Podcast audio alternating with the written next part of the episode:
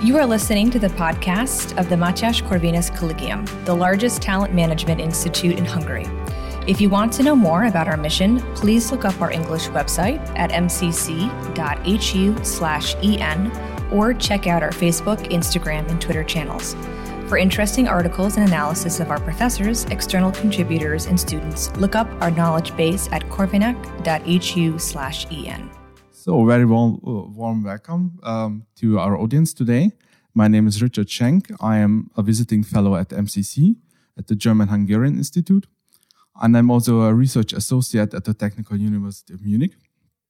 Uh, my guest today is Professor Dr. André Thess, who is uh, professor of energy storage at the University of, of, of Stuttgart.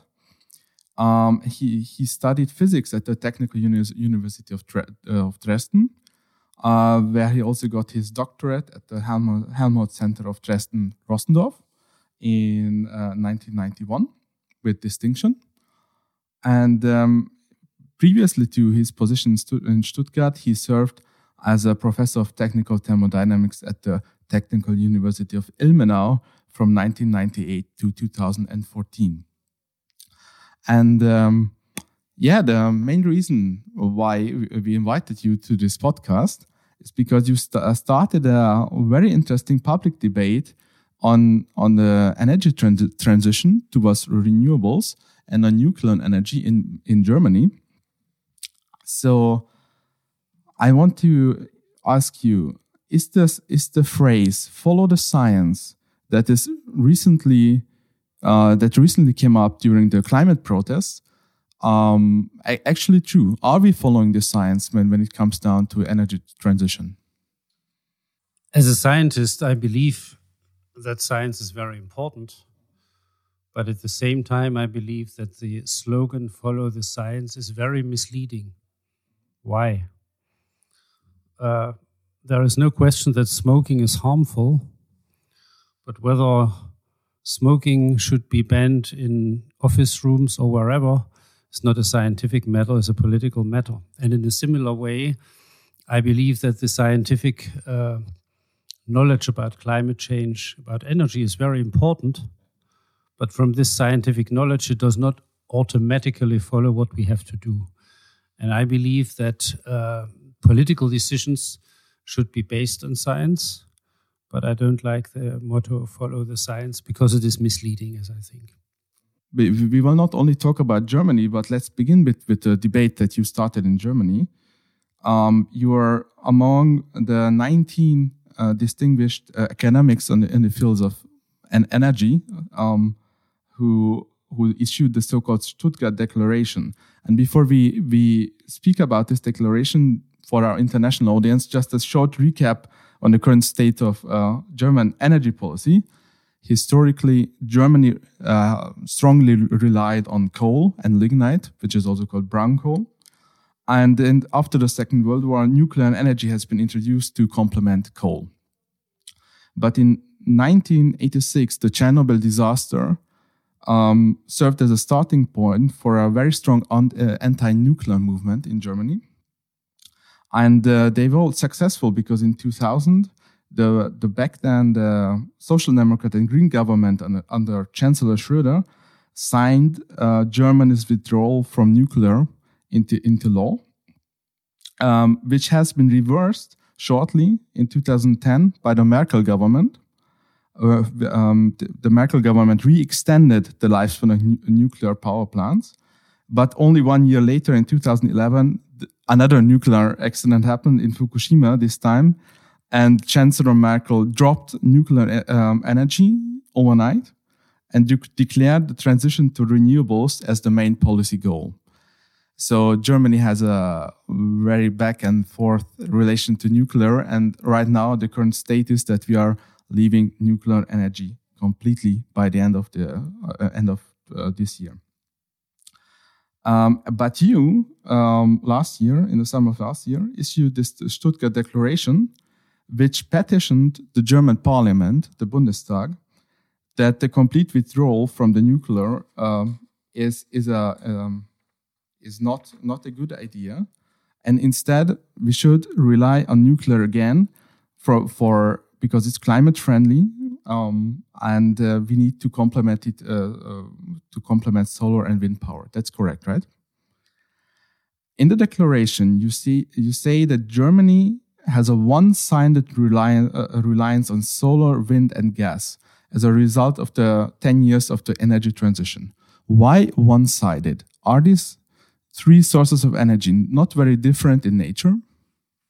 Um, when we talk about a one sided approach to the energy policy, uh, we mean that um, uh, Germany has decided to pull out of coal and to pull out of nuclear energy.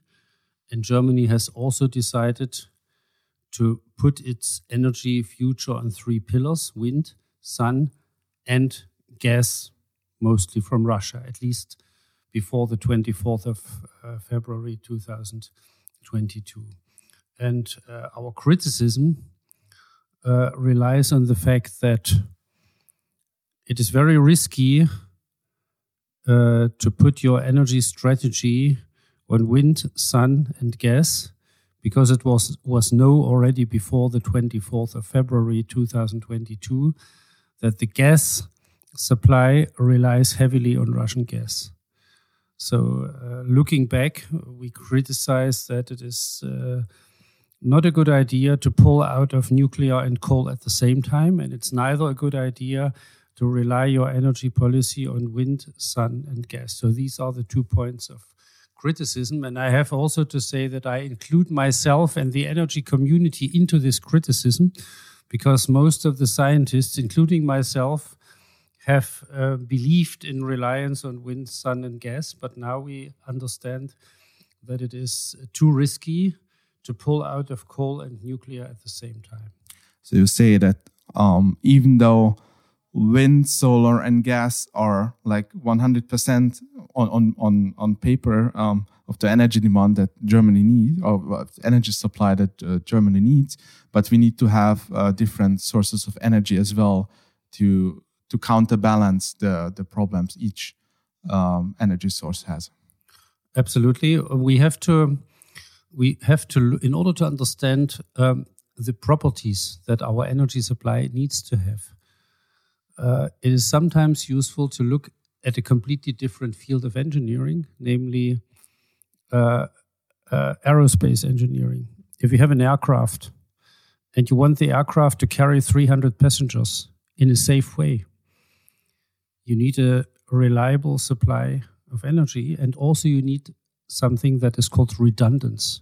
So why do you need two gas turbines? You need two gas turbines because the airplane has the airplane has to arrive at its destination even if one of these uh, two engines would fail. And this redundancy is something that you also need in an energy system. And if you rely only on an energy system consisting of wind, sun, and gas, it's like an airplane relying on only one single engine, and you as uh, you need another engine in order to have a redundant, safe, and uh, reliable energy supply. And in this respect, it's sometimes useful to learn from aeronautics and astronautics in order to understand what has to be done in order to provide a safe and reliable energy system. Yeah, very interesting that you mentioned aerospace industry because one of the big manufacturers of airplanes had a major issue in the recent years with uh, not enough real, uh, redundancy in its planes. But let, us not divert from, from nuclear.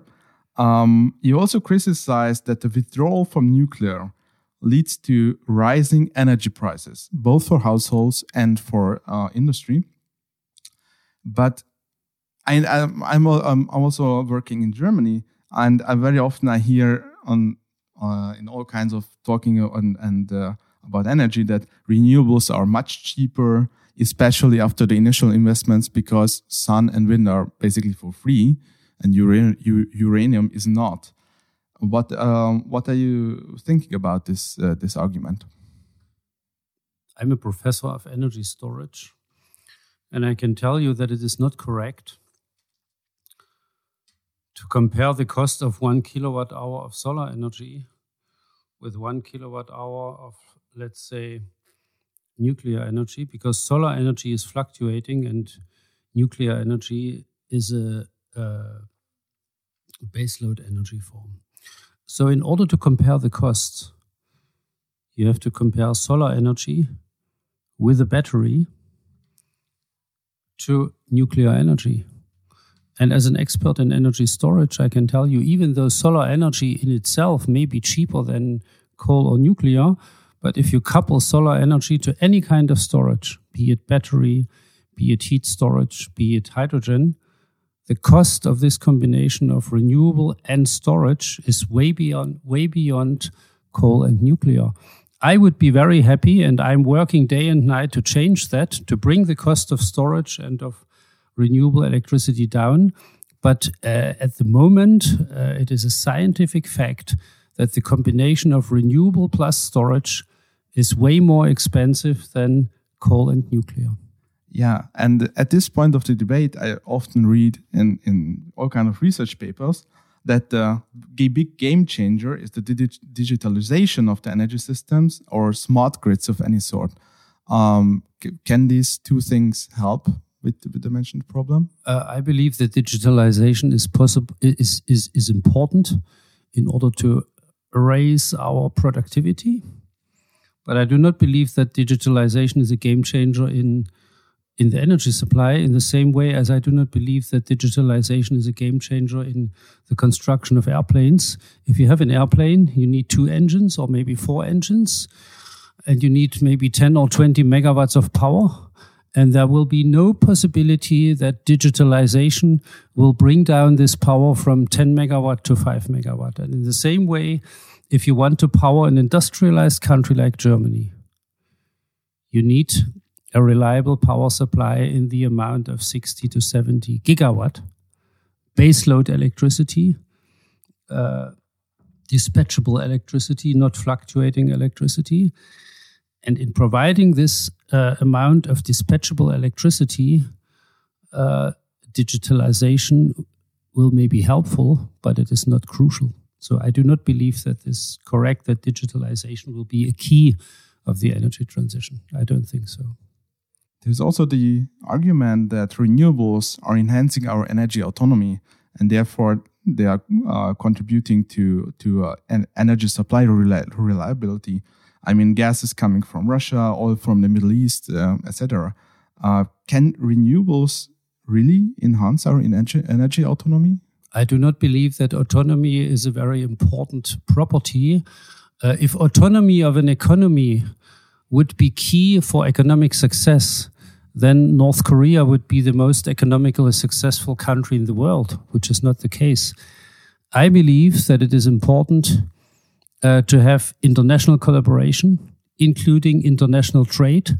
For this, you need peaceful relations between different nations. And if you have these peaceful relations, then there is no reason uh, to think that an autonomous supply of energy is important in the same way as Germany has no autonomous supply with banana or smartphones or computers. So I believe that autonomy uh, may be a relevant issue, but it's not the most important one. The most important one is global peace, global trade, global collaboration.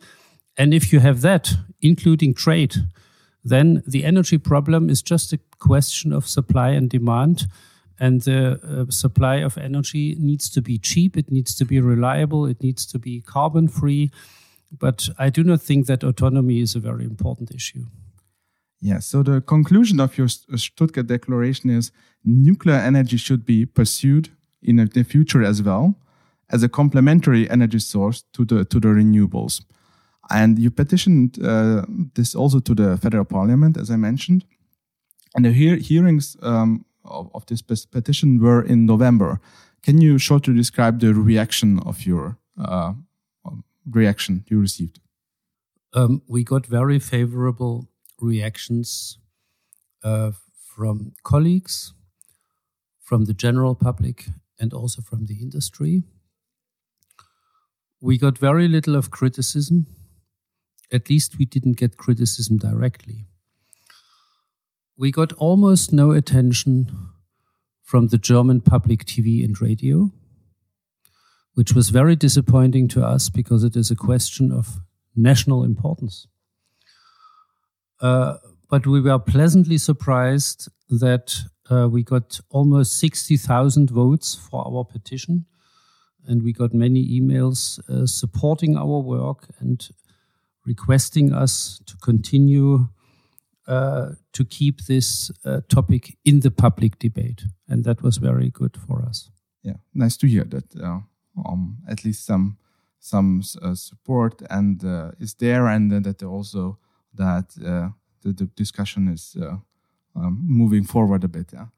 Um, also, just just to be just for the international audiences, um, the Germans uh, had have a very bivalent, um, bipolar uh, attitude to nuclear energy. So recent polls are showing uh, support for nuclear energy once once again. But let's see how this the the public debate um, will uh, will develop. But let's move away from the from the declaration and let's um, speak a bit more in general about nuclear energy. Um, are nuclear power plants not dangerous? I mean, Chernobyl, Fukushima, Three Mile Island, these are dangerous incident. These were dangerous incidents, right? It is important to put the notion of danger on a solid scientific basis. And the basis is the following if you produce one terawatt hour of electricity, then there is a scientific uh, consensus that this one terawatt hour of electricity entails 25 casualties, 25 deaths of people if it is produced by coal. And it entails 0.1 casualties if the same amount of electricity is produced from wind, from sun, and from nuclear. That means by far the most dangerous energy production technology is the combustion of coal. And the danger of nuclear, wind, and sun, including all the casualties of Chernobyl and so on, there is no difference between nuclear, uh, wind and sun. And if you uh, base your uh, judgment on these data, and these are scientific data published by the website Our World in Data, that is run by scientists, then it tells you that uh, the most dangerous energy source is coal, and nuclear, wind, and sun are playing in the same field. This is what the science has to tell you about that. Yeah, once I read that the German coal power plants are producing more nuclear waste than the nuclear power plants. Is this true?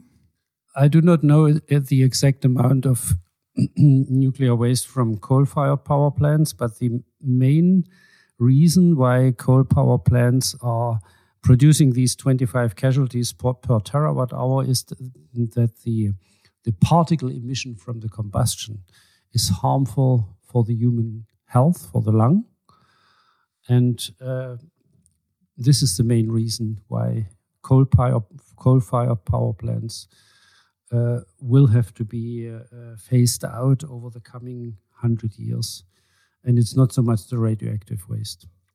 But but uh, what what's a curiosity about the German energy transition is that not coal is the big beneficiary, but lignite, brown coal, um, and this uh, regarding the danger the dangers of energy source, I think lignite is even more dangerous than uh, coal itself. The pollution and the CO2 emission uh, is higher for lignite than for uh, uh, the other coal. And for this reason, uh, you are right that both from an environmental perspective and also from the perspective of CO2 emission, climate change, uh, the actual development, I believe, uh, is not a good one. Um, but how should we get rid of the nuclear waste? there are many technologies um, that already exist of how you can handle nuclear waste. Uh, first, we should understand that the quantity of nuclear waste is big, but is not as big as many people believe. Um, the nuclear waste that has been accumulated worldwide for the whole period of uh, civil application of nuclear energy fits on one football field and is about 20 meters high.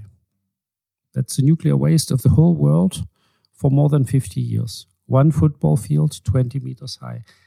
It's not a small amount, but it's not an amount that cannot be managed. And now you have to see that there are two alternatives. You can either try to bury this nuclear waste for a very, very long time. Some people talk about a million years, but this is not without alternative. An alternative would be uh, to store this radioactive waste for a couple of hundred years 300 years, 500 years, 600 years in a building. And after these couple of hundred years, the radioactivity of this waste will have decayed so much that it does not present uh, a bigger danger than other waste that, the, uh, that uh, people present. So the two alternatives are very long time uh, waste management and waste management over a couple of hundred years. And I believe it is a big mistake uh, to not to discuss both opportunities and all, only to discuss what the German call Endlagerung. Um, but are we not just postponing the problem with, with nuclear energy? Because uranium is also a fossil fuel and uh, therefore limited in supply. Isn't it better if we just skip over the, the nuclear phase and directly go to the renewables if we are going to rely on them on the long term anyway? I would very much like to see a world where the combination of renewable energy and energy storage provides cheaper electricity than coal and nuclear. And I'm working day and night, as I told you already, but I do not see this future.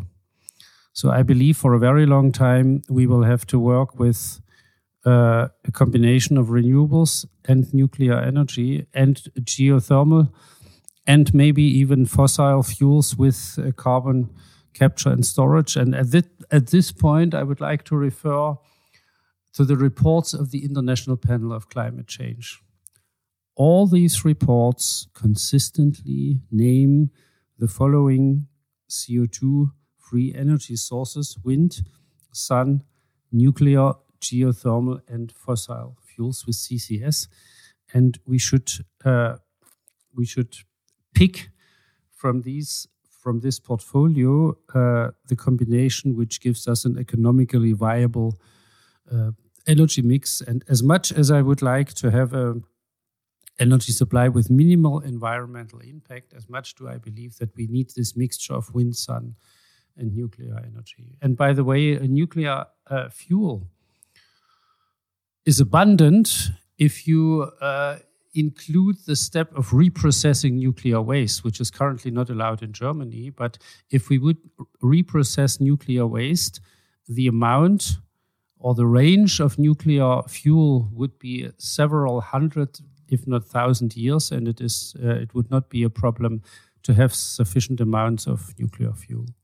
We, we already talked about the fact that uh, about uh, the, the fact that renewables are very hard to store and therefore not as cheap as they seem to be. But on the other hand, nuclear energy isn't uh, is not for for free either. And very often people say that building new nuclear power plants is super expensive, uh, even in, inaffordable.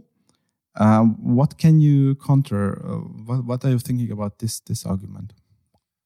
The construction cost of nuclear power plants have been extensively studied for instance, in, in a study by the Massachusetts Institute of Technology with the name The Future of Nuclear Power.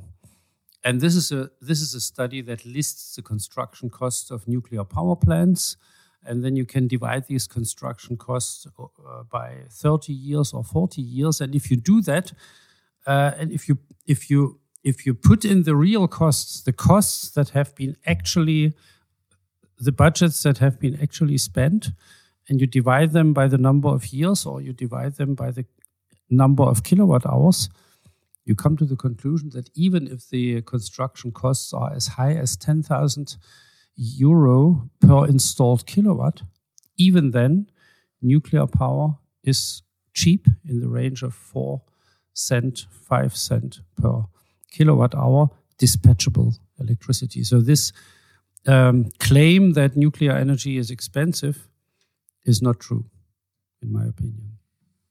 Um, yeah, let's talk a bit about in uh, international perspective because I mentioned that Germany has a very uh, interesting standpoint on nuclear energy. But uh, today I read uh, the newspaper, and France was complaining about the fact that the German government is obstructing um, green hydrogen, as the French see, because they want to produce hydrogen from uh, by using nuclear energy from the uh, nuclear power plants. And the German government of, is obstructing this, this on the European level. And you were also visiting professor in Lyon and Grenoble. And maybe you can give us some insights on the French perspective on nuclear energy as well. The French perspective for nuclear energy is that uh, France, uh, uh, as a country that does not have significant resources of fossil fuel, uh, has decided a couple of uh, dozen years ago that uh, nuclear energy is an important part of its energy portfolio. France is also investing in renewable energies like wind and sun. But um, the French people have a a, a much more favorable attitude towards nuclear energy. And um, I believe that the French way uh, is more in agreement with the uh, climate change uh, directives uh, because uh, the CO2 emission per year per capita in Germany is approximately nine tons. And in France, the CO2 emission is five tons. So I believe that the French climate policy is at least two times more successful than the German one. Um, you were also in Japan and China as a visiting visiting professor, and the the majority of the world's population lives in East and South Asia. And uh, if if the climate policy, the, the, fate of our climate is decided uh, somewhere on the planet, I think it's in Asia. Um, uh, is nuclear power a tool that they use to, against uh, climate change? Absolutely. the reduction of the CO2 emission will be decided in China and in India because those countries are the biggest uh, countries in the world by population, and China is the biggest CO2 emitter. And um, when visiting China, I uh, realized that the Chinese energy policy relies on a very broad portfolio of energy technologies. On the one hand, they invest in wind and sun. They have huge wind farms, huge solar power plants. They also invest in nuclear energy, including innovative reactor concepts like the molten salt concept and they also invest in geothermal and in fossil fuels with carbon capture and storage, or at least with uh, use of CO2. So, in my uh, observation, the Chinese energy policy um, in, encompasses all the technologies that are consistently mentioned in the reports of the International Panel of Climate Change. So, from this viewpoint, uh, China has a broader attitude, a, a, a, more holistic attitude to low carbon electricity than Germany. Let's use the remaining time to, to speak about energy storage and energy efficiency. Are they, what are the biggest uh, issues in European uh, energy policy regarding energy storage? Are there any good examples that we could follow? Uh, at the moment, um, we have the following options for storing electricity. I'm talking about electricity storage. Uh, for short times, you can use ordinary batteries. For very long time, you can use hydrogen. And for intermediate times, you can use a technology that we call Carnot batteries, that is converting electricity to heat and converting heat back to electricity. Um, in Germany, at the moment, uh, the sum of all the installed storage capacity is enough to power our country for about 45 minutes. So at the moment, we have a very limited storage capacity. If we want to increase the uh, fraction, the range, uh, the, the, the amount of renewables, we have to build energy storage capacities. And no matter which of the three technologies, batteries, hydrogen, or Carnot batteries, you want to build, this is not a technological problem, this is an economical problem. So I would wish that the technological development of the future would bring down the price of batteries, Carnot batteries, and hydrogen to the level where we can roll them out in an amount of terawatt hours. And this is the amount that you need to compensate the fluctuation of wind and sun. Um, and, the, and the last question is what is the question that we should talk about, but nobody actually does? Uh, is there any topic that, that is completely not mentioned in the public debate? uh, right now? I believe that in the German public debate, uh, most of the questions are mentioned. Uh, what I believe one question is not sufficiently discussed. Uh, this is to find the right balance between CO2 reduction on the one hand and adaptation to climate change on the other hand. Uh, I have the feeling that the discussion in the German public focuses very much on CO2 reduction, and it does not significantly sufficiently focus on measures that we can take in Germany in order to adapt to the climate change, to in, improve the technical uh, conditions to prevent flooding, uh, air conditioning of offices, and so on and so forth. So I believe that in future we will have to discuss more comprehensively the balance between CO2 reduction and adaptation to climate change. Dear Professor Thess, very I'm very uh, glad that you have been uh, our guest at MCC podcast, and I hope that uh, our audience enjoyed this talk as much as I did. Thank you very much. Thank you very much as well. Thank you for listening to this MCC podcast episode. For further media content, please look up our English website at mcc.hu/en or look for us on Facebook, Instagram, and Twitter. If you want to read more by our professors, external contributors, and students, check out our knowledge base at corvinak.hu/en.